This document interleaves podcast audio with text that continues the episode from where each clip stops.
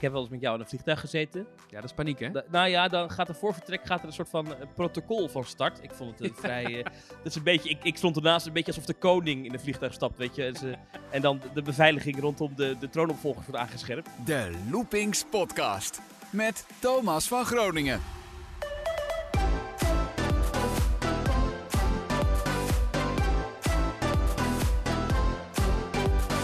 Niet schrikken, je bent nog steeds bij de Loopings Podcast, maar ik, Thomas van Groningen, neem het 1 keer over, want er is een speciale gelegenheid bij Loopings. Deze maand bestaat die website namelijk 11 jaar en dat vonden we toch eens hoog tijd om de hoofdredacteur, de oprichter, de man achter Loopings eens uitgebreid te interviewen, maar dat kan hij moeilijk bij zichzelf doen.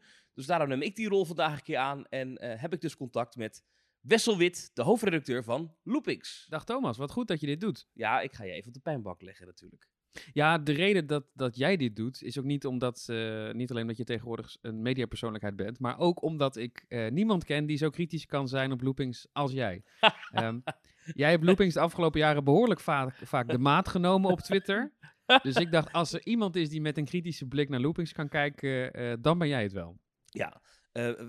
Even de volle disclaimer. Wij zijn niet twee willekeurige onbekenden van elkaar die, omdat we dezelfde hobby hebben, elkaar kennen. Maar wij kennen elkaar echt al best lang. Ik denk inmiddels een jaar of 16, 17. Dat geeft allemaal niet zo, maar dat is wel handig, denk ik, als je hiernaar luistert, dat je weet dat er enige voorkennis zit bij mij.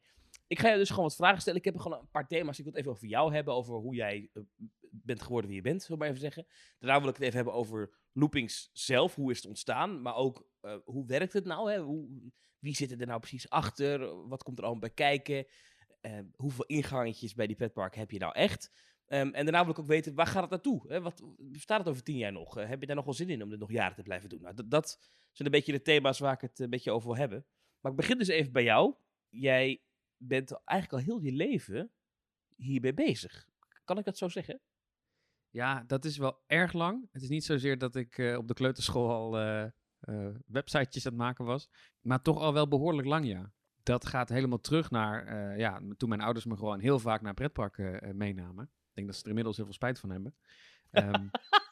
Ja. Maar dan, zoals dat gaat, dan word je besmet met het pretparkvirus. En dan kom je op een gegeven moment op mijn leeftijd dat je niet alleen maar geniet van de attracties, maar ook benieuwd bent naar wat er dan achter zit. En hoe het gemaakt wordt. En even voor mijn beeld, hoe oud was je toen? Toen die omschakeling kwam, denk ik een jaar of 12. En dat was ook dat we voor het eerst ook thuis internet hadden met een eigen computer. En dat de social media bestonden natuurlijk nog lang niet. Maar je had al wel wat websites van pretparkfanaten en Efteling-fanaten die dan de nieuwtjes gingen uitwisselen. Dus dat was toen een beetje in opkomst. Ja, en zo is dat eigenlijk gegroeid. En dat je, ik denk dat heel veel fans dat wel zullen herkennen hoor. Dat je als kind het gewoon heel interessant vindt om in een pretpark te zijn. Omdat het gewoon een leuke sfeer is, punt. En dat op een gegeven moment die omschakeling komt dat je er meer van wil weten. Hoe wordt het gemaakt? En dan komen er making-of series en dan komen er interviews. En dat is dan echt het voer waar je dan op leeft als pretparkfan. Maar je zegt, mijn ouders namen me vaak mee. Iedere week zijn ze ook fanaten? Ja, en ik denk dat ze het wel voor mij deden. Ze waren niet zo van de reizen. Dus wij maakten niet echt veel verre reizen toen. Maar we wilden natuurlijk wel dagjes weg. Dus dan gingen we in het weekend altijd eigenlijk wel in het zomerseizoen. Ja, ik denk wel wekelijks naar een pretpark of een dierentuin. En dan waren het echt niet altijd de grote parken. Maar dan hebben we ook echt alle kleine sneuwe parkjes in Nederland en België wel gezien. Oh, dus ze hebben het echt wel ingestampt. Maar je zegt, nu hebben ze er misschien wel spijt van. Ja, omdat ik ook... Ja, ik denk niet dat ze op dat moment dachten... En dan wordt onze zoon een pretparkjournalist. Nee, oké. Ja. Ja, die, op een gegeven moment is het wel heel veel pretparken natuurlijk. Ja. Maar ze vinden het nog steeds interessant en ze gaan af en toe nog steeds mee. En toen was je een jaar of 12, 13, internet kwam erbij. Toen ging je die websites bekijken, die making-ofs. En toen werd je echt een soort van kenner. Hè? Toen ging je dan ga je er gewoon... Dan wordt het je hobby, opeens. Ja, eigenlijk wel. En dan word je ook kritisch, hè? Ik denk dat dat ook het verschil is tussen iemand die gewoon pretparken leuk vindt en een fan of een liefhebber. Maar dan kun je als een pretpark iets uitvreet of een nieuwe attractie neerzet of iets doet, ook zeggen, hé, maar dit vind ik niet leuk. En dat is natuurlijk ook best wel een omschakeling. Dat deed toen je 12 was al? Ja, nou, ik kwam op best wel vroege leeftijd in aanraking met mensen die dat deden. Dat zijn de mensen die nog steeds bijvoorbeeld nu Eftepedia bijhouden en Eftelist. Dat soort websites, ja, die waren vanaf het begin al heel kritisch. En daar stonden tripreports online van mensen. Een van de presentatoren van de Efteling podcast Kleine Boodschap is daar toen ook mee begonnen. Die ging dan gewoon elke week naar de Efteling, of misschien wel elke dag naar de Efteling, om op een notitieblokje bij te houden welke lampen er kapot waren in Carnaval Festival. Dat is wel zo'n sprong van één keer in het jaar naar de Efteling, of een paar keer per jaar naar de Efteling, naar wat zit daarachter en wat komt erbij kijken en waarom wordt het niet gemaakt. Dat vond ik op die leeftijd al machtig interessant.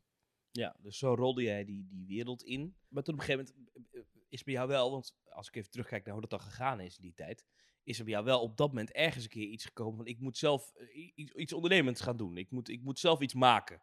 Ik moet zelf dingen online zetten. En omdat iedereen dat gewoon had. Weet je wel, je had geen Instagram, je had geen Twitter. Dus als je je ei kwijt wilde op internet, dan moest je zelf een website bouwen of een website laten bouwen. En daar dan kon je dan foto's opzetten die je gemaakt had, of die je van internet geplukt had, of informatie. Maar dan praten we echt over de jaren 2003, 2004. Toen ben je zelf dus tripreportjes online gaan zetten en zo. Eigenlijk is dat het allerbegin dan, zou ik kunnen zeggen. Ja, maar daar was ik niet uitzonderlijk in hoor. Want ik was een van de tientallen, zo niet honderden mensen die dat deden. Ja. Dus wat dat betreft was het op dat moment nog niet iets uitzonderlijks. Ik denk dat want ik weet waar je naartoe wil natuurlijk, waar was die omschakeling? Ik denk dat dat gekomen is toen de internetfora echt booming waren. Iedereen zat daarop. Hè? Als je het pretparknieuws wilde weten, dan moest je naar fiempark.nl of naar de Vijf Zintuigen of whatever. Maar die mensen die hadden ook leuke contacten met die parken. Die hadden ook meetings in die parken. En die parken begonnen op een gegeven moment ook die fora berichtjes te sturen van ja, bij jullie is het wel erg negatief. En dan was het ook zo dat als je bijvoorbeeld op een website als Fiempark heel negatief was over Walibi of over de Efteling, dat dan die parken begonnen te zeggen ja, maar jullie hebben binnenkort een meeting hier weer. Dan krijgen jullie een gratis buffetje en een gratis rondleiding. Maar als jullie zo'n negatieve club zijn, dan hoeft dat niet. Dus die makers van die sites, die waren heel erg eager om ervoor te zorgen dat de negatieve meningen weggecensureerd werden. Je mocht wel kritisch zijn, opbouwend kritisch, maar als je gewoon iets heel erg lelijk vond en je had er ook helemaal niks positiefs over te melden, ja, dat was dan eigenlijk niet welkom op zo'n website. En dat wilde jij wel laten horen. Nou, die censuur heeft ervoor gezorgd dat ik dacht, nou ja, dan begin ik zelf wel wat. Dan begin ik zelf wel een zolderkamertjes website waarin alles wat ik niet op de internetfora kan zeggen, op die manier een uitlaatklep voor vindt. Ja. Dat waren gewoon meninkjes eigenlijk. Dat waren gewoon een beetje ook in de trant van Geenstijl.nl, hoe dat destijds begonnen is. Mm-hmm. Dat is niet een nieuwssite, maar dat is eigenlijk een opiniesite over het nieuws. Ik kan me dat wel herinneren, dat je daar inderdaad ook gewoon soms mensen op het bot beledigde. Ja, absoluut. Dat was echt gewoon 180 graden de andere kant op van wat er al die internetfora staat. Volledig aangedikt en heel persoonlijk. Maar wat je toen merkte toen ik die website aan het bijhouden was, is dat dat trekt dan de aandacht van mensen die in pretparken werken met name, of fans natuurlijk. Daar zitten natuurlijk ook personen tussen die op informatie zitten, die ze het liefst naar buiten willen brengen, maar het niet naar buiten kunnen brengen vanwege hun positie. En mensen dachten, hé, maar dit platform, dat gewoon die hele pretparkwereld uitscheldt, dat is misschien wel een leuke om mijn interne documenten en geheimen naartoe te sturen. Dus wat begon als een zolderkamertjeswebsite met meninkjes, kreeg ik in één keer berichten binnen van Efteling-medewerkers die zeiden, ik heb dit en dit gehoord. En ik heb op kantoor een tekening zien liggen en ik heb er met mijn mobiele telefoon, die toen net camera's hadden, heb ik er een foto van gemaakt. En ik dacht gewoon, oh leuk, dus gewoon online geknald, niks aan de hand. Op een gegeven moment kwamen er berichten uit Slagharen van iemand die zei, ja, ik heb wat interne informatie uit Slagharen. Ik heb daar wat ICT-documenten en wat bezoekerscijfers en wat financiële cijfers en wat overleg tussen de directie. Nou, hier heb je een mapje met documenten. Ja, jij maakt er dan meteen dan stukjes van. Maar daar kreeg je dan wel waarschijnlijk veel commentaar op van die parken. Hoe kom je hier aan? Hoe kan dit? Nou, ik had helemaal geen contact met die parken. Die parken dachten ook wel van, ja, wat is dit nou weer voor onzinsite met alleen maar negativiteit? Die gaan we gewoon lekker doodzwijgen en dan houdt het vanzelf wel een keer op. Maar het begon eigenlijk, het balletje begon te rollen toen regionale krant, de Stentor, die vond dit op een of andere manier. Die kwam op die website terecht. En die dacht in één keer, hé, maar wacht even, dit zijn allemaal interne documenten over Slagharen, over overnames, nieuwe attracties, financiële resultaten. Dit is nieuws, want dit is gewoon een lek. Dus dat is toen op de voorpagina van de regionale editie van de Stentor gekomen. En dat was het moment dat het voor het eerst richting iets van journalistiek ging. Omdat toen ook wel het besef kwam van, ja, maar dit gaat nu van een website met meninkjes naar een website met scoops. Ja. En was je in die tijd wel altijd al geïnteresseerd ook in journalistiek en in nieuws en hoe je dat maakt? Ja, eigenlijk wel. nou ja, dat was eigenlijk natuurlijk de unique selling point toen al, dat al die andere sites toch rekening hielden met, ja, ik wil wel nog steeds mijn gratis buffetje in dat park scoren. En ik wil wel nog steeds op de koffie kunnen komen bij de directie. Dus ik ga maar niet de echte grote nieuwtjes onthullen en ik ga ook niet echt de harde kritiek spuien. Jij zegt eigenlijk, die zaten te veel op schoot van die petparken destijds. Ja, absoluut. Doordat ik daar eigenlijk, ja, ik had geen buffetjes in het park en ik had ook geen gesprekken met de directie. Dus er viel voor mij ook weinig te verliezen. Dat ik dacht, ja, ik geef gewoon mijn mening. Ja, als ik jou zo hoor, dan was er iedere week ergens een buffet. Nou dat was volgens mij. Ja. Er zijn bepaalde pretparkfans. Ja? Die verdenk ik ervan dat hun pretparkhobby voor 50% bestaat uit pretpark en voor 50% uit, dan kan ik gratis een buffetje scoren.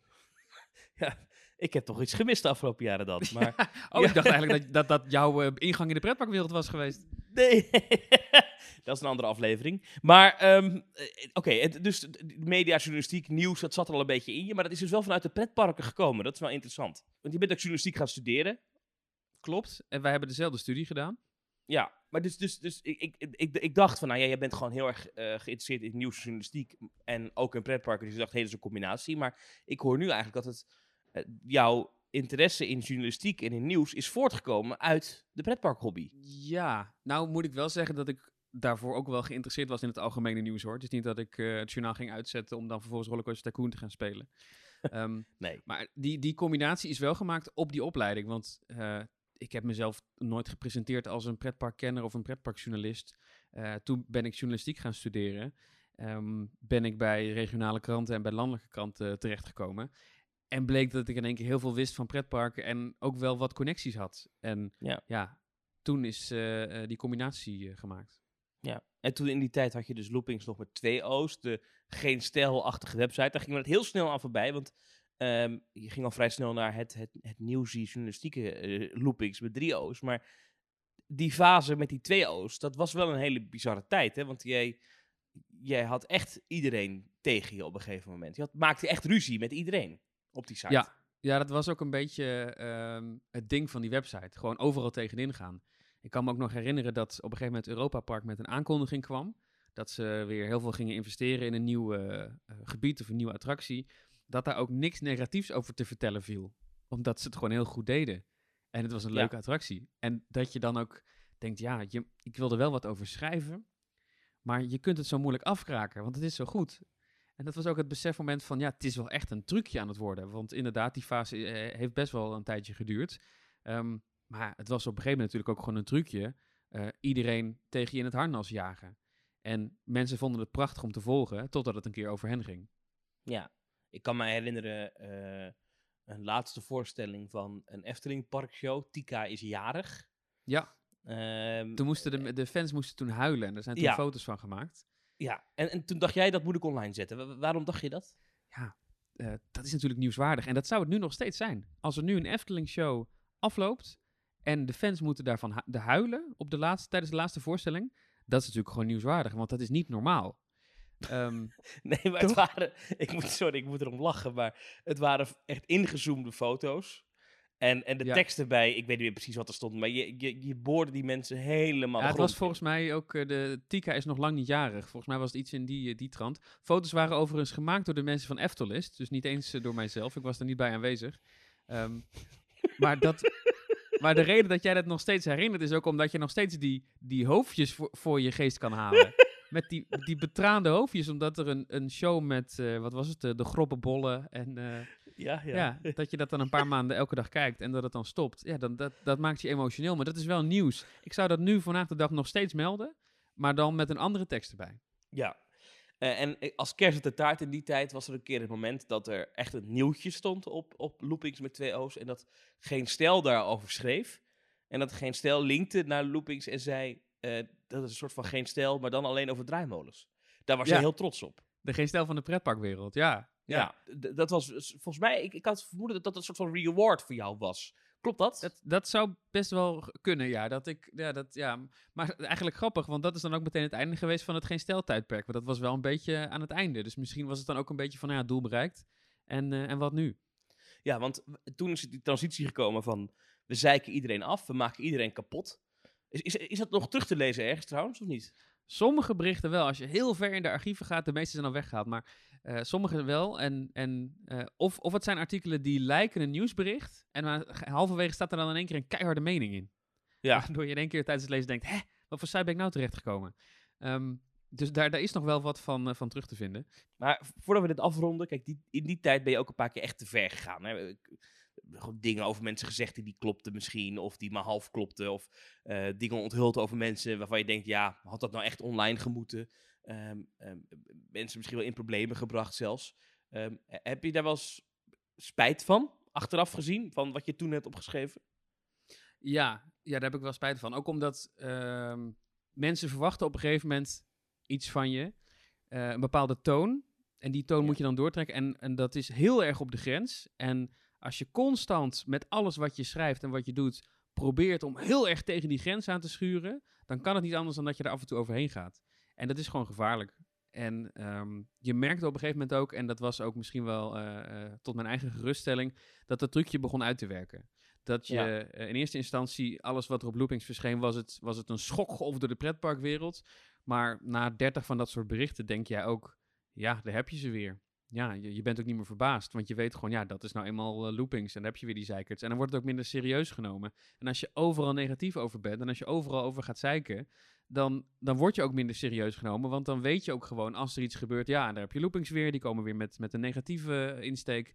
En dat maakt dan de website ook, alles behalve waardevol. En toen is dus het moment gekomen dat je dacht, toen studeerde je waarschijnlijk ook al journalistiek of was je daar veel mee bezig en dacht je, ik ga er nu een serieuze nieuwssite van maken. Ja, al moet ik zeggen dat wel een heel lang proces is geweest hoor. Er is ook een tijd geweest dat het zich een beetje heeft afgewisseld. En ik denk dat het ook wel destijds belangrijk was, want Loopings had best wel een vaste bezoekersgroep. Als je in één keer die omschakeling had gemaakt van hoe de site er nu uitziet, dan was je eigenlijk alle lezers kwijtgeraakt. Want werd het toen al veel bekeken, ja? Nou, ik denk toen alleen bij de pretparkfans. Niet landelijk, maar ik denk dat de pretparkfans en medewerkers dat toen al wel grotendeels volgden. Maar de mensen die er van dat steltje hielden, die volgden het. En de mensen die niet van het steltje hielden, die volgden het niet. Maar als je in één keer die omschakeling had gemaakt, dan had je beide doelgroepen niet gehad. Ja, dus... Want ik wilde even naar jouw bijbanen in die tijd. Want je hebt ook nog bij de Efteling gewerkt. Dat is een beetje diezelfde periode, denk ik. Ja, dat was tussen mijn 17e en mijn 19e ongeveer. Heb ik bij de Steenbok gewerkt, onder andere. Dat is nu vrouw Boltes Kuge. Ja, daar heb jij mij ooit een frietje verkocht.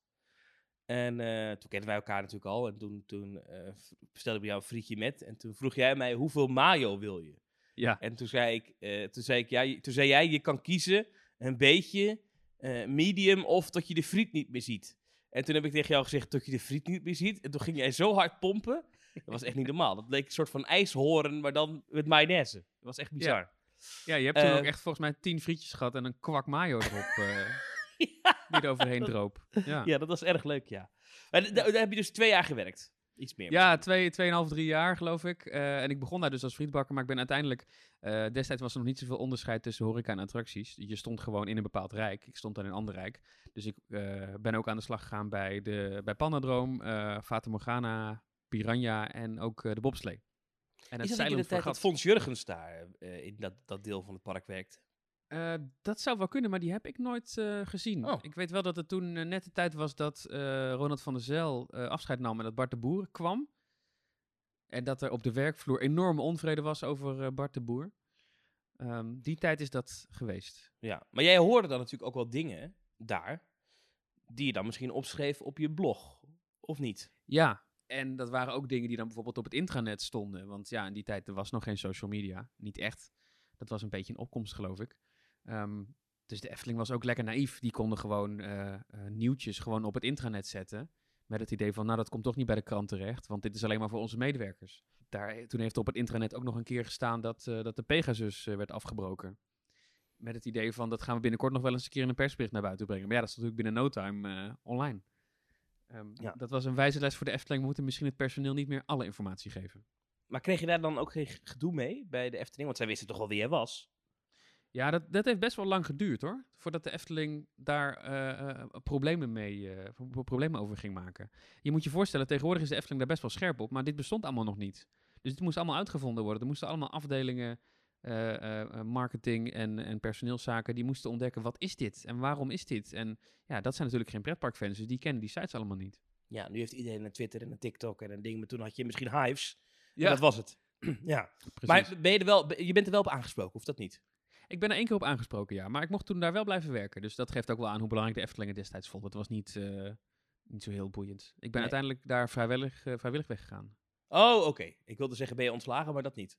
Nee, ik heb wel, ben op mijn vingers getikt, maar ik mocht er blijven werken. Maar uiteindelijk ben ik een paar maanden later vrijwillig weggegaan. Weet je nog waar het over ging? Ja, dat ging over een vechtpartij bij Vogelrok. Toen was er een medewerker daar geslagen door een vader. En dat was op die manier online gekomen. En dat was dan ook via Hives kwam ik daar toen achter, inderdaad. Okay. Dus niet eens iets wat ik gehoord had in de personeelskantine, maar dat stond gewoon ergens op Hives. En de Efteling die vond dat niet leuk. Nee. Dat was de eerste bijbaan. Toen, terwijl je Loopings al had, een andere bijbaan die je had, terwijl Loopings al bestond, was de Telegraaf. Ja, dat was niet echt een bijbaan, want daar ben ik gewoon echt heel lang in dienst geweest. Ja. Ik heb stage lopen bij het Brabants Dagblad en BN De Stem. Nou, dat was ook natuurlijk voltreffer qua Efteling nieuws. Ja. Dat vond de Efteling ook niet zo heel leuk dat ik daar toen begon te zitten, want die hadden een hele goede band met die beide kranten. En in 1 keer begonnen die beide kranten te schrijven over toch ook wel dingen die misgingen in het park. Oh ja, al tijdens je stage ging je dan bij je eindredacteur langs en zei, nou, ik heb nou toch een nieuwtje. Ja, absoluut. Ik weet nog wel dat ik toen bij BN De Stem werkte en dat toen de preview was van de allereerste Raveleijn show voor abonnementhouders. Ja. En toen bestond Twitter net. En de reacties die waren op Twitter echt gewoon waardeloos. Iedereen vond het een vreselijke show. En de Efteling stuurt dan een persbericht uit met succesvolle previews, Raveleijn-voorstelling. Iedereen is blij. En vervolgens zag je op internet het commentaar. Dat was voor het eerst dat je kon zien, ja, wacht eens even. Het publiek vond het helemaal niet leuk. Daar heb ik toen een bericht over geschreven. En toen is de Efteling daar toen zo van geschrokken, Bart de Boer, dat hij toen ook naar aanleiding daarvan ook heeft aangekondigd, we moeten alles nog veranderen. We zijn ook zelf niet tevreden. En het is inderdaad niet goed. Dus dat vond de Efteling niet zo heel leuk. Dan waarschijnlijk, als je dat niet had gedaan, als jij niet je ermee had bemoeid, in dat artikel was misschien die show nooit aangepast. Ja, ik weet niet of ik toen al zoveel invloed had, maar ik weet wel dat de Efteling het niet fijn vond. Ook omdat dat soort dingen natuurlijk worden overgenomen. En op een gegeven moment is het sentiment, mensen vinden Raveleijn slecht. En daar kom je heel moeilijk vanaf als park. En die show is, volgens mij heeft die 1 of 2 jaar gedraaid en is toen meteen weer vervangen. Maar dat was dus, dat waren de regionale kranten. En toen ben ik uiteindelijk in mijn laatste jaar ook stage gaan lopen bij de Telegraaf. En daar blijven hangen. En daar toen jaren gewerkt, fulltime als algemeen verslaggever binnenland. Dus niet eens over pretparken. Ik schreef over alles. Maar als het dan een keer over pretparken ging in het nieuws, dan wisten ze op een gegeven moment wel dat ze dat aan mij moesten geven. Want dan want op een gegeven moment was het wel zo dat er stond regelmatig pretparknieuws in de Telegraaf in die periode. Dat kwam vaak voor. Ja, het was toen ook wel zo dat ik in die tijd al via Loopings af en toe berichtjes kreeg van mensen die zeiden, hey, dit is misschien leuk. En dat wel zo groot nieuws was dat ik dacht, ja, maar hallo, ik ben nu een medewerker van de Telegraaf. Het moet daar online komen. Ik kan me herinneren dat ik toen een berichtje kreeg van iemand die zei, je hebt het niet van mij, maar ze zijn in Walibi World zijn ze een gebedsruimte aan het aanleggen. Omdat daar veel moslimbezoekers komen en die schijnen daar behoefte aan te hebben. En dat heb ik toen namens de Telegraaf gecheckt bij Walibi. Die hebben dat bevestigd. Nou, toen brak de pleuris uit en zijn een kamervraag gesteld. En dat was echt een ding. Kamervragen, ja? Ja, uiteraard was het de PVV natuurlijk die dat schandalig vond. Maar goed, dus dat soort dingen, dat komt er in de Telegraaf. De vraag die ik van wilde maken is, kan je zeggen dat de manier van journalistiek die je geleerd hebt bij de Telegraaf, hè, het toch wat kritischere vaak, het wat snellere, het wat brutalere, maar wel respectvol, dat is een beetje de Telegraaf, hè, brutaal maar respectvol, dat je dat mee hebt genomen naar Loopings? Ja, absoluut. Ik heb in mijn eerste paar maanden bij de Telegraaf, ik heb er uiteindelijk een paar jaar gezeten, maar bij de eerste paar maanden bij de Telegraaf heb ik meer geleerd over hoe werkt journalistiek dan in 4 jaar een hbo-opleiding. Die hbo-opleiding die leert alles uit boeken. De docenten, hoe aardig ze soms ook zijn, hebben weinig tot geen recente ervaring in de journalistiek. Of werken dan bij NRC en weten niet hoe het bij andere kranten gaat. Ja, en bij de Telegraaf word je echt in de diepe gegooid. En zoek het zelf maar uit. En Je bent omringd door zulke, in ieder geval in mijn tijd was dat zo, mensen die zo veel weten van een bepaald onderwerp en die zo een woordvoerder onder tafel lullen. En dat is zo inspirerend. In die Telegraaftijd heb ik wel echt geleerd hoe werkt journalistiek. Ja. Want ik heb wel het idee dat in de jaren dat jij daar zat, dat het ook de jaren zijn dat Loopings het hardst groeide. Ja, als je kijkt naar de procentuele groei, denk ik wel inderdaad. Omdat het toen ook mainstream is geworden. Ook omdat je bij de Telegraaf als geen ander leert. Wat vindt de gemiddelde Nederlander nou interessant? En dat is natuurlijk superbelangrijk voor een nieuwssite. Zeker voor een nieuwssite die eigenlijk best wel een niche onderwerp heeft. We kennen allemaal pretparken, maar als je aan iemand op straat vraagt, wil jij lezen over pretparknieuws? Dan zal waarschijnlijk iedereen nee zeggen.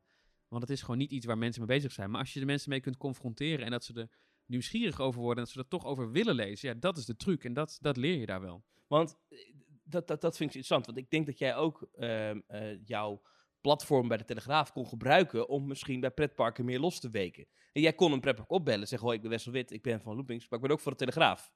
Dat gaat er eerder misschien een deur open dan wanneer je alleen belt, hoi, ik ben Wessel en ik heb een pretparkwebsite, Loopings met 3 O's. Ja, nou dat, je zegt het prachtig, maar dat is absoluut wel zo. Ik kan me nog heel goed herinneren dat ik Caroline Korteooms aan de telefoon had. Caroline Maas was dat toen, heette ze, directeur van Toverland destijds. En zij zegt, maar Wessel, ga je hier nou wat over schrijven in de Telegraaf of op Loopings? En dat ik zei, nou, dit gaat in eerste instantie op Loopings. Want het was toen een onderwerp wat toen niet was afgenomen door de Telegraaf. De Telegraaf wilde het niet hebben. En toen heeft ze opgehangen en heeft ze gezegd, dan bespreek het maar met de woordvoerder. Bel me maar terug als het voor de Telegraaf is. Dus jij zegt, ja, bizar. Ja. Bij de Efteling was dat ook zo hoor. Bij de Efteling werd ik in één keer uitgenodigd voor allerlei rondleidingen achter de schermen en bij nieuwe attracties en presentaties. Waarbij diezelfde PR-mensen die mij uitnodigden dachten, ja, maar we nodigen wel die gast van Loopings uit die we jaren uit het park hebben gehouden. Maar ja, dan werk je bij de Telegraaf en dan doe je ertoe. Ja, ja, maar daardoor, ik denk dat ook een van de aanjagers van Loopings wel is geweest. Dat heeft jou heel erg geholpen, die dat ingangetje. Mooie tijd. En toen, op een gegeven moment werd Loopings dus een succes, kunnen we zeggen, in die periode. Toen ben je dus gestopt bij de Telegraaf en heb je gedacht, ik ga mij fulltime focussen op Loopings. Want je doet er nu niks meer naast, begrijp ik, toch? Nee, klopt. Sterker nog, er zijn andere mensen die nu ook voor Loopings werken. Maar dat is alweer een hele stap vooruit. Nee, bij de Telegraaf ik had gehoopt dat je misschien nu zou onthullen, ja, ik heb ook nog een hoveniersbedrijf, daar leef ik eigenlijk van. Maar dat is niet zo. Dat zou wel de scoop zijn. Nee, het is echt een fulltime baan inderdaad. Ja, elke dag. Want voor de duidelijkheid, het overgrote deel van de inkomsten van Loopings is gewoon advertenties, toch? Reclames. Ja, klopt. Er zijn heel veel bedrijven die ook advertorials willen. Dus die willen dan een positief bericht of een reclamebericht in ruil voor geld. Maar dat bestaat niet op Loopings. Ook pretparken zelf die dat al gevraagd hebben? Ja, zeker. Ja, maar het zijn niet de grote pretparken, hoor, want die hebben het niet echt nodig. Maar het zijn vaak de kleine pretparken en het zijn vaak de losstaande attracties. Weet je, exposities, beurzen. Ja. This is Holland. Ja, jij noemt gewoon namen nu. Maar het komt wel eens een aanvraag, maar dan moet ik helaas altijd zeggen, nou, ik kom graag langs, hè, want je hebt een nieuw iets, dus ik kom kijken, maar als het niet deugt, dan deugt het niet. Ja, jij wil geen namen noemen? Nee. Oké. Waarom niet? Ja, omdat het ook al, sommigen zijn al zo lang geleden. Die hebben ooit een keer geïnformeerd. Ja, het is flauw om het dan op straat te gooien. Ja, dus er staat ook leuk nieuws online over bepaalde partijen waar niet voor betaald is, maar dat is dan gewoon oprecht heel leuk nieuws. Nou, dan zouden mensen kunnen denken, oh, je bent omgekocht. Ja, bijvoorbeeld. Ja. Nou, dat is dus in ieder geval niet zo. En dat is ook wel, denk ik, de kracht van Loopings. Want zodra je eraan begint, dan neemt je lezer je niet meer serieus. Ben je miljonair? Nee, ik ben niet miljonair. Nee, maar je kan er wel riant van leven. Ja. Dure auto van rijden, vaak op vakantie, pretparken bezoeken. Ja. Vind je ongemakkelijk als ik het vraag? Nee, dat mag jij best vragen. Zeker jij. Jij mag dat zeker vragen. Oké, heel goed. Even, want toen ben je dus fulltime gaan Loopingsen, noem ik het maar even. Ben je gewoon die website gaan runnen. Ja. Hoe ziet een dag er dan uit? Hoe werkt dat? Nou, er is een planning. Dat is natuurlijk raar voor een nieuwssite, want nieuws ontstaat in de ogen van heel veel mensen. En dan gebeurt het en dan komt het online. Maar er is gewoon een planning. Er is gewoon elke ochtend als je aan een dag begint of als je wakker wordt, dan heb je wel een globaal beeld van wat er die dag online gaat komen en in welke volgorde. En natuurlijk kan er altijd nog van alles gebeuren en kan er wat bij komen. Maar veel hangt ook af van wanneer krijg je de bevestiging. Dus er kan nu een nieuwtje binnenkomen, maar dan moet ik het eerst gecheckt hebben bij meerdere partijen. Dus dan weet je gewoon, oké, nou die woordvoerder is pas maandag beschikbaar en die andere partij is pas dinsdag beschikbaar. Dus waarschijnlijk kan dit dinsdagmiddag ingepland worden. Dus zo weet je eigenlijk 's ochtends al wel wat er ongeveer online gaat komen. En ook ja, wanneer de openingen zijn van nieuwe attracties en wanneer er iets verandert in een park. Maar zit jij wel in principe de hele dag achter je laptop? Ja, dat verschilt. Soms ga ik ook natuurlijk gewoon naar een park toe om daar foto's te maken. Want ik heb ooit op de opleiding geleerd, het was wel een hele wijze les, het nieuws ligt op straat. En dat is wel echt zo. Als je kunt vanaf je laptop heel veel doen, maar echt het nieuws verslaan, dat doe je dan toch op locatie. Ja, nee, dat is zeker zo. Want laten we daar maar gelijk met de deur in huis vallen. Hoe vaak bezoek jij een pretpark? In het zomerseizoen denk ik wel 4-5 keer per week. Maar dat zijn, dat zijn niet 5 dagen in een pretpark, maar dat is vaak ook maar een paar uurtjes of een half uurtje. En in je eentje? Of met mensen? In principe is het alleen, maar dat is ook niet omdat ik zo ongezellig ben, maar omdat veel dingen korte termijn zijn. Dus dan is het, kom anders over 3 uur eventjes langs om foto's te maken. En dan kan ik wel tegen mijn vrienden zeggen, gaan jullie mee? Maar ja, die zijn dan natuurlijk ook vaak aan het werk. Maar als het even kan, dan neem ik jou of andere mensen graag mee, hoor. Maar maak je afspraken met die parken? Dus dan bel je van, ik ga daar even foto's maken? Met de meeste parken wel. Ook omdat zij dat zelf gewoon fijn vinden. Hè? Want als er iets over hen op internet verschijnt, dan vinden ze het altijd zelf prettig om te weten wanneer het komt en wat er dan komt en waarom. Soms zijn er ook parken die zelf foto's maken. Dus je hebt natuurlijk ook niet elke dag zin om 6 uur in de auto te zitten naar Europa Park of naar Disneyland Parijs. Er zijn fansites die foto's hebben. Betaal je nog wel eens entree? Zeker, ja. Er zijn namelijk parken die helemaal niets van loopings moeten weten. En er zijn parken die heel graag mijn entree willen betalen, maar dat dan wel wat voor terug willen. En dat zie ik dan ook niet zitten. Precies. En de Efteling bijvoorbeeld? Ik heb een eigen betaald Efteling abonnement. Oké. Dus jou kunnen ze niet omkopen met gratis tickets. Nee. Ja, en de Efteling, ik heb een vrij goede verstandhouding met de Efteling, hoor. Of eigenlijk wel een hele goede verstandhouding met de Efteling. Dus zelfs al zouden ze me allemaal gratis tickets geven, dan nog zijn ze intelligent genoeg om te weten dat er dan alsnog wel vervelende artikelen online zouden kunnen komen. Dat geen reden is om iets af te gaan dwingen. Ja. Je zei net, wat is een planning? Iets wat veel mensen zich afvragen is, doet hij het nou allemaal echt alleen? Nou ja, dat is gewoon onmogelijk, denk ik, als je alles alleen zou moeten doen. Ik krijg heel veel hulp van mensen die nieuwstips insturen, maar ook heel veel mensen die dan voor mij foto's gaan maken. Maar er zijn ook wat freelance journalisten in dienst, die dus op aanvraag verhalen schrijven. Zodat als ik op vakantie ben of als ik een keer een dagje rust wil, dat ik dan toch wel iets van rust heb. Die betaal jij om stukjes te tikken? Ja. Over pretparken. Maar zeker. Zijn het dan ook kenners wel? Mensen die echt wel iets weten van pretparken? Ja, maar het zijn mensen die lastig te vinden zijn. Want je hebt heel veel mensen in Nederland die veel van pretparken weten. En je hebt heel veel mensen in Nederland die lekker kunnen schrijven. Maar de overlap tussen die beide doelgroepen is echt minimaal. Er is ook wel eens een vacature online gekomen op Loopings met, vind je dit leuk om te schrijven? En weet je van pretparken? Meld je aan. En dan melden zich allerlei mensen aan die ontzettend leuk kunnen schrijven en niks van pretparken weten. En andersom. En dat maakt het zo lastig. En er zijn nu gelukkig een paar mensen die ik heb gevonden die er wel wat van weten. Maar ja, ook die weten niet alles. Ik kan niet van een willekeurige freelance journalist die ook voor andere media schrijft verwachten, duik even in de financiële situatie van Toverland. Of de familiegeschiedenis van Duinrel. Zonder enige voorkennis. Dus die hebben dan wel wat voorkennis nodig. En wat meer research tijd. Ja. En dit is gewoon een appgroepje met, wie kan even dit oppakken en wie kan even dat doen. Ja, eigenlijk komt het daar wel op neer. En het fijne is ook als het dan vanzelf gaat. Dus als ik bijvoorbeeld 8 uur in een vliegtuig zit en ik land en ik open Loopings en er staan allemaal verhalen online die ik nog niet kende. Dat is het meest ideale scenario. Ja, want ik heb wel eens met jou in een vliegtuig gezeten. Dat is paniek, hè? Dan gaat er voor vertrek een soort van protocol van start. Ik vond het vrij... dat is een beetje, ik stond ernaast een beetje alsof de koning in de vliegtuig stapt, weet je. En dan de beveiliging rondom de troonopvolgers wordt aangescherpt. Een beetje zo'n protocol gaat er dan van start. Kan je uitleggen wat er dan gebeurt? Nou, er was ook een designated survivor natuurlijk. Die heeft in een kelder gestopt. Ik ben onbereikbaar in een vliegtuig. Het is heel simpel, ik ben onbereikbaar op zo'n moment. Maar dat geldt ook als ik in een bioscoopzaal zit. Dus als er dan wat gebeurt, dan moet de rest van het team het oppakken. En dan kijk ik er later nog wel een keer naar. Ja, maar ik had wel het idee dat je dat altijd spannend vond. Ja, ook omdat er op een of andere manier altijd dat soort dingen gebeuren als ik in een vliegtuig zit. Of als ik naar de bioscoop ga. best wel vaak voorgekomen dat ik dan uitstapte en in één keer 40 gemiste oproepen had en een hele WhatsApp-box vol. Omdat de Efteling weer eens een nieuwe attractie had aangekondigd. Oh ja, ja. Laten we daar maar gelijk naartoe gaan. De Efteling. Jouw verstandhouding met de Efteling, we hadden het net al even over. Jij hebt de afgelopen jaren vrij vaak iets gepubliceerd over de Efteling gaat dit en dit doen. Nou, heel recent nog het hele verhaal rond Monsieur Cannibale en Sindbad. Mm-hmm. Dat schrijf jij dan op. Dat hoor jij dan via. Dat heb jij dan, dat is eigenlijk naar jou gelekt. En dan de Efteling ontkent het dan eerst of wil het dan niet bevestigen. En dan 2 weken later blijkt het toch te kloppen. Dat is bij Loopings al heel vaak voorgekomen. Ja. Hoe kom je aan die informatie? Dat verschilt heel erg.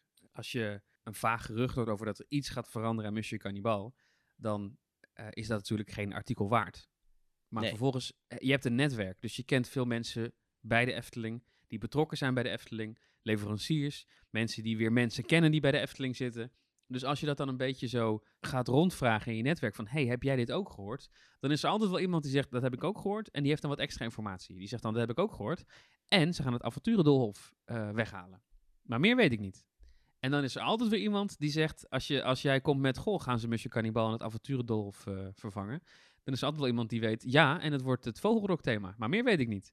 En zo gaat dat dan verder tot je eigenlijk het hele plaatje compleet hebt. En dan is er, ja, dan op een gegeven moment dan vallen alle puzzelstukjes in elkaar en dan klopt het. En dan kan iemand die er zo bij betrokken is het ook niet echt meer ontkennen natuurlijk, als jij gewoon helemaal het hele plaatje hebt. Ja. En hoe vind je dat de Efteling daarmee omgaat? Ja, ik zou niet zo graag in de schoenen van de Efteling willen staan, want je kunt het zo moeilijk goed doen. Vaak is er ook een heel communicatieplan en dan komt die irritante gast van Loopings vragen. Volgens mij zit het heel anders en volgens mij gaan jullie dit doen.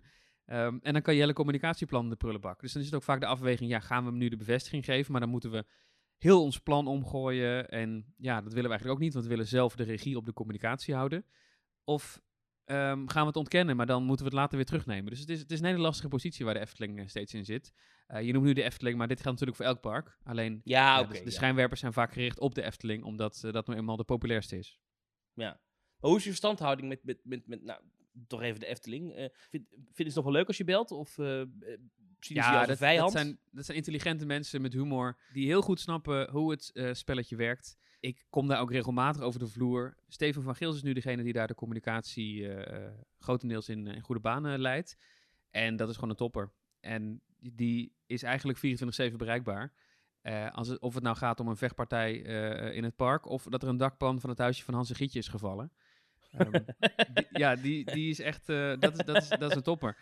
En daar valt ook afspraken mee te maken, hè? Want het komt natuurlijk ook vaak voor, we nemen nu de Efteling als voorbeeld, maar dit gaat ook voor Walibi en Toverland en Slagharen en Duinruil, dat je iets hoort en dat zo'n park zegt, ja, dit klopt, maar we willen dit eigenlijk pas over 2 weken melden. En dat je dan denkt, ja, ik denk niet dat dit de komende 2 weken gaat uitlekken.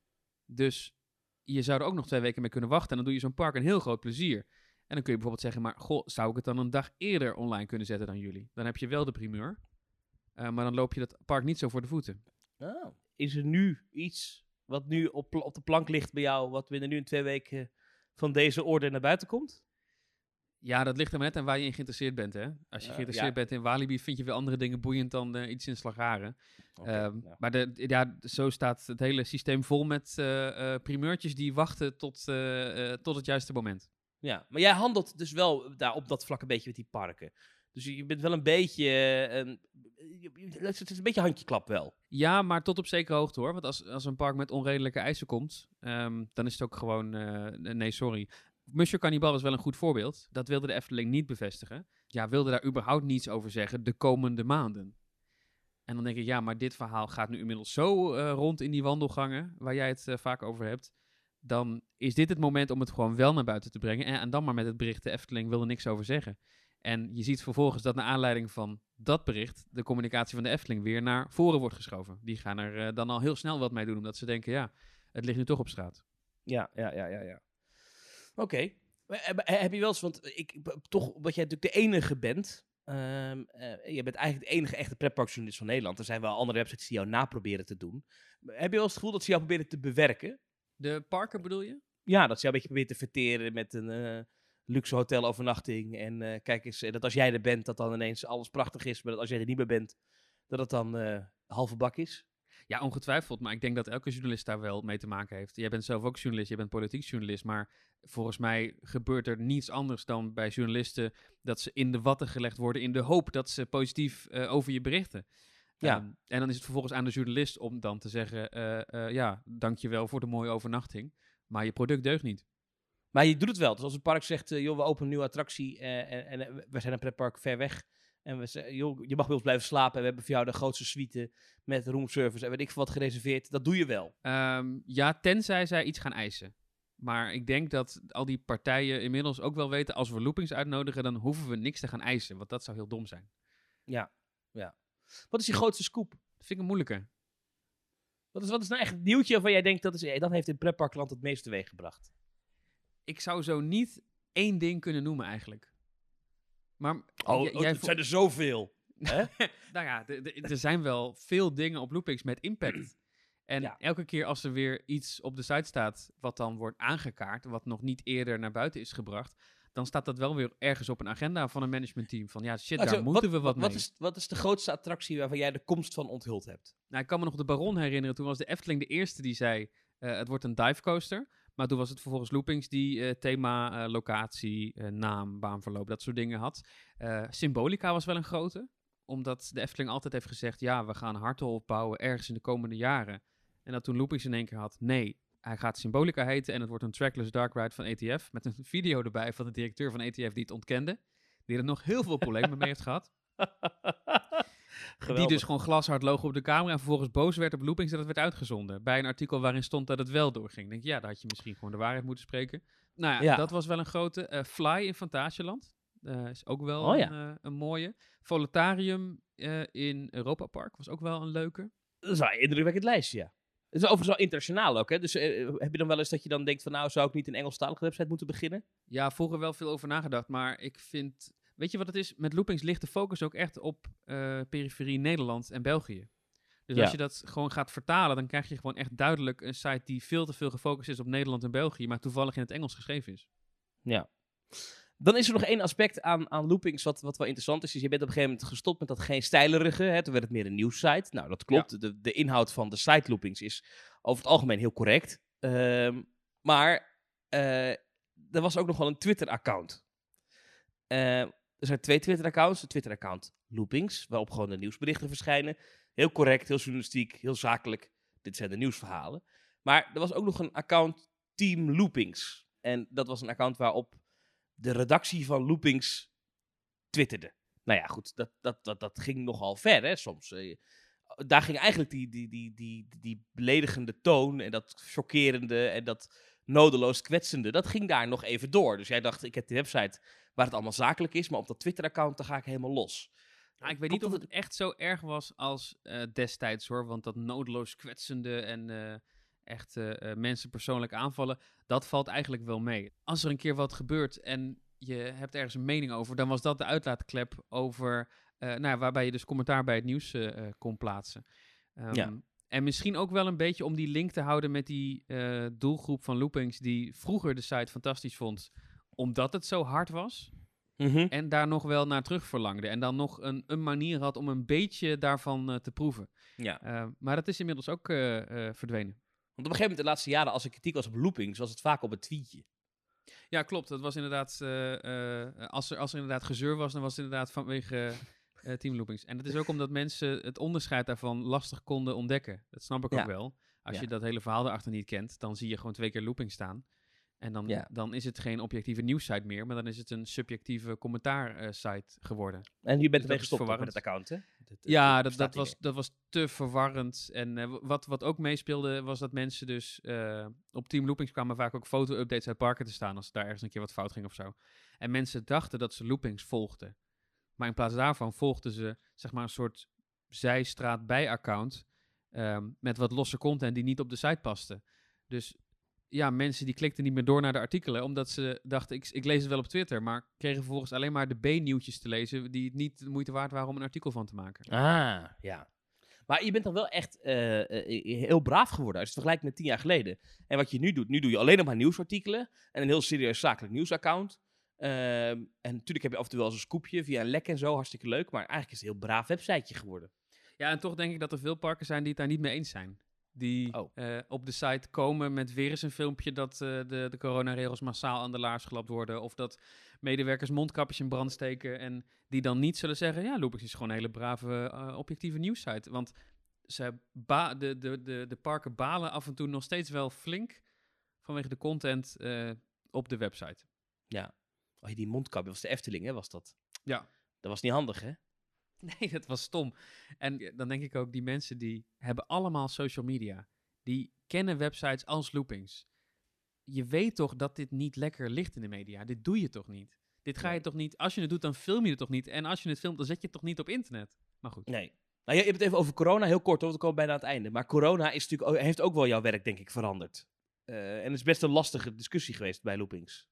Ook omdat er veel parken waren waarmee we net een goede band hadden opgebouwd. En die in één keer in coronatijd dachten, wat flik je me nou?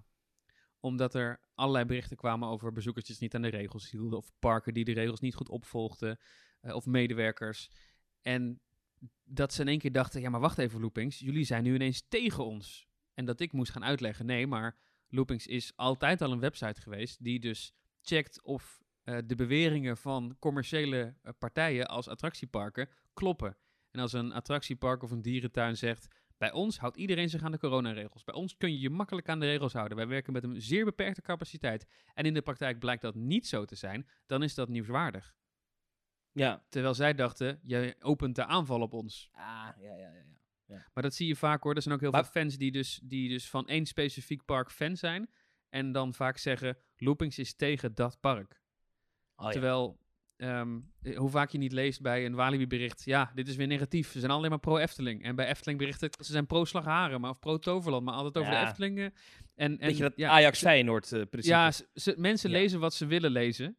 En mensen snappen vaak ook niet dat een analyse iets anders is dan een mening. Als er in een Loopingsartikel staat... goedkoop uitgevoerde decoraties... dan staat er niet lelijke decoraties. Bijvoorbeeld. Hey, heel goed. Maar even, wat ik eigenlijk wilde vragen is... heb je ook gemerkt dat toen de pretparken een half jaar dicht waren in Nederland... dat er ook veel minder mensen naar Loopings kwamen? Of wist je dat wel door te komen met nieuws? Nou, dat wist ik wel door te komen. En dat is eigenlijk met dank aan een thuiswerkadvies. Want op het moment dat er een thuiswerkadvies was... gingen die bezoekersaantallen van Loopings eigenlijk gigantisch omhoog. Wow. Blijkbaar veel mensen die... op hun werk niet op Loopings zitten... omdat ze misschien met de mensen met hun meekijken... of ze er geen tijd voor hebben en zich thuis vervelen... en in één keer veel meer naar Loopings gingen. Dus de bezoekersaantallen stegen. Maar je kunt je voorstellen dat er geen bedrijven zijn... die willen adverteren als hun bedrijf dicht is... zonder zicht op een openingsdatum. Dus qua advertenties hoef je er niet veel van te verwachten in coronatijd. Nee. Hey, de toekomst van Loopings. Want ik zei het al, braaf nieuwsseitje. Nou, dat, jij zegt alles behalve braaf. Maar waar gaat het heen?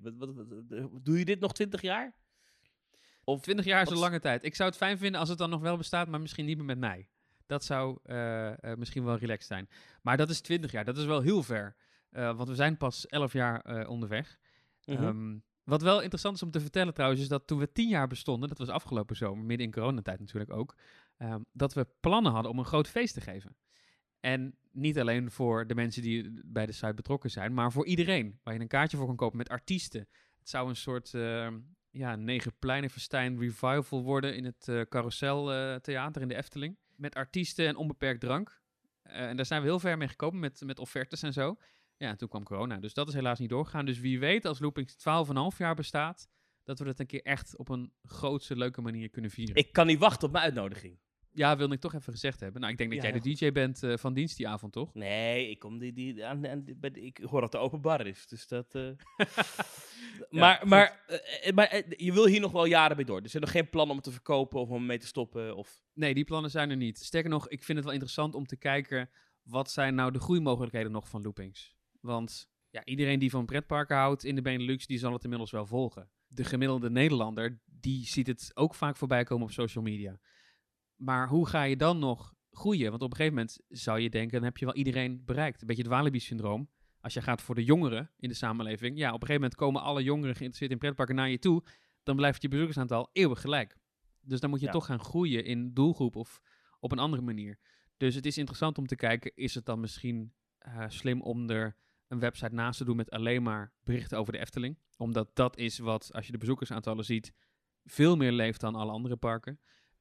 Is het interessant om misschien, je zei, hè, waarom ga je niet in het Engels schrijven? Misschien is de pagina's met wachttijden, waarbij je de wachttijden van alle parken kunt bekijken. Misschien moeten die wel internationaal worden. Misschien moet dat wel een aparte website worden. Ja, en zo zijn er wel ideeën om te kijken, waar zit nog de groei in nu? Ja. Dan zou je misschien ook kunnen denken, dan moet het onderdeel worden van een groter geheel. En dan moet misschien de Telegraaf Loopings overnemen. Ja, nou, ja, wie weet. Maar ik denk niet dat die interesse er is. Nooit gepolst? Nee, ik heb nooit gepolst. Ik ben toch bang als je bij zo'n grote mediabedrijf hoort, dat er dan misschien een keer iemand op je schouder tikt en zegt, goh, we hebben nu net een leuke actie met kaartjes voor Disneyland Parijs bij Sky Radio. Dus dat verhaal over die asbest bij het spookhuis, stel dat maar even een paar weken uit. Ja. Nou ja, waarom ik hierover begon, is omdat je hebt in het verleden ooit nog een andere zeer succesvolle website gehad. Ik wilde hem toch even genoemd hebben. Oh. De Popcornmeter. Ja, de Nederlandse versie van de website Rotten Tomatoes. En voor wie dat niet kent, dat is een website waar filmrecensies verzameld worden en samengevat. En dan wordt er gezegd of een filmrecensie positief of negatief is, over een film die dan in de bioscoop rijdt. Waardoor je per film een score krijgt van het aantal percentage positieve recensies. En jij hield dat heel nauwgezet bij. Je hebt het niet heel lang gedaan, een jaartje geloof ik of zo, hè? Ja, iets meer dan een jaartje, maar dat is in die tijd best wel booming geweest. Ik weet nog wel dat Reinoud Oelemans toen bij de Wereld Draait Door erover ging vertellen. Ja, daar wilde ik over beginnen, ja. Ja, dat was leuk. Maar dat was ook zo'n arbeidsintensief proces, omdat je dat niet geautomatiseerd krijgt, filmrecensies. Ja, jij zat ze al met de hand in te voeren. Ja, dat moet ook wel, want ik heb geprobeerd om tegen die recensenten, die vonden het ook wel een leuke site, dus die zeiden, nou, laten we ons het dan zelf maar invoeren. Sommigen ervan in ieder geval. Maar die hadden dan een filmrecensie geschreven met 2 sterren, waarin ze schreven dat ze het een waardeloze film vonden, maar wilden dan toch dat die als positief geteld werd, omdat ze anders misschien gezeur kregen met de regisseur die ze kenden. Ja, dat gaat niet gebeuren, dus dan moet je toch uiteindelijk weer aan het eind van de dag alles zelf gaan doen. En dat is zo arbeidsintensief. De website is uiteindelijk verkocht aan Pathé. Die hebben dat toen overgenomen. En toen heeft het ook nog een tijdje op bij Pathé Thuis en Video On Demand dingen de Popcornmeter er gestaan bij sommige films. Maar ja, ze hadden niemand in dienst die recensies ging samenvatten en invoeren elke week. Dus dat is toen een stille dood gestorven uiteindelijk. Ja, maar ze waren wel van die website af. Want het was natuurlijk voor hun niet fijn dat er ook een website was waar je op kon zien hoe slecht sommige films zijn. Nee. Terwijl ze het in eerste instantie, degene die mij bij Pathé heeft binnengeloodst, wel de intentie had om ook die scores dan bij de films te zetten. Juist om een eerlijk beeld te creëren. Maar als zo iemand dan vertrekt bij Pathé, dan is de mening van de rest van de directie weer heel anders natuurlijk. Dat is het vrij snel klaar, ja. Nee, maar ik wilde hem even aanhalen, dat je dus in het verleden wel eens een website verkocht hebt. Ja, nou die plannen zijn er met Loopings niet. Oké. Nou, ja, dit zeg jij nu, maar is dat dan net als bij zo'n pretpark dat dan ontkent dat er een bepaalde attractie gaat komen, maar dan over 3 weken toch een persbericht op de deurmat over klopt? 2 weken heb jij de primeur waarschijnlijk over de grote verkoop. We zijn een beetje aan het einde gekomen, Wessel, maar is er nog iets wat je kwijt wil? Iets, een soort van boodschap? Als je een nieuwstip hebt, stuur het dan door. Hoe vaak er niet mensen zijn die dan naar aanleiding van een artikel zeggen, maar dit was toch al bekend? Dit heb ik 2 weken geleden al gezien. Nee, en dat komt doordat mensen zoals jij het niet doorsturen. Nou, dat. Ja. En dank ook voor mensen die dat 11 jaar lang al aan het volgen zijn. En die dat dagelijks doen. En hoeveel mensen er wel niet zijn die dan 's ochtends als ze wakker worden toch even checken of er nog wat gebeurd is. En 's avonds voor ze slapen gaan. Ook, ja. Dat is heel bijzonder dat mensen dat doen. En ik maak een podcast waarbij ik gewoon, als we die podcast gaan opnemen, dat tik in Loopings. Ga ik even al die artikelen voorlezen. Ja. En daar doe ik het ook voor. Ik doe het eigenlijk allemaal zodat jij de artikelen kunt voorlezen in je eigen podcast. Dat wordt zeer gewaardeerd. Ja, het is wat. Nou, op naar de volgende 11 jaar. Dankjewel in ieder geval voor dit. Ik vond het een leuk interview. Ja, nou, we hebben nu een jingle met je naam erin, dus de volgende mag je ook doen. Ja, daar was ik een beetje bang voor. Nee, ik blijf gewoon bij de Theme Talk podcast. Maak je wat dat betreft geen zorgen. Maar ik vond het een leuk eenmalig uitstapje. En ik moet alleen nog even het ordernummer weten en waar de factuur naartoe kan. Je luisterde naar een aflevering van de Loopings podcast. Heb je vragen of opmerkingen? Mail dan naar podcast@loopings.nl. En wil je geen afleveringen missen? Abonneer je dan via de verschillende podcast-apps zoals Spotify. Bedankt voor het luisteren en graag tot de volgende keer.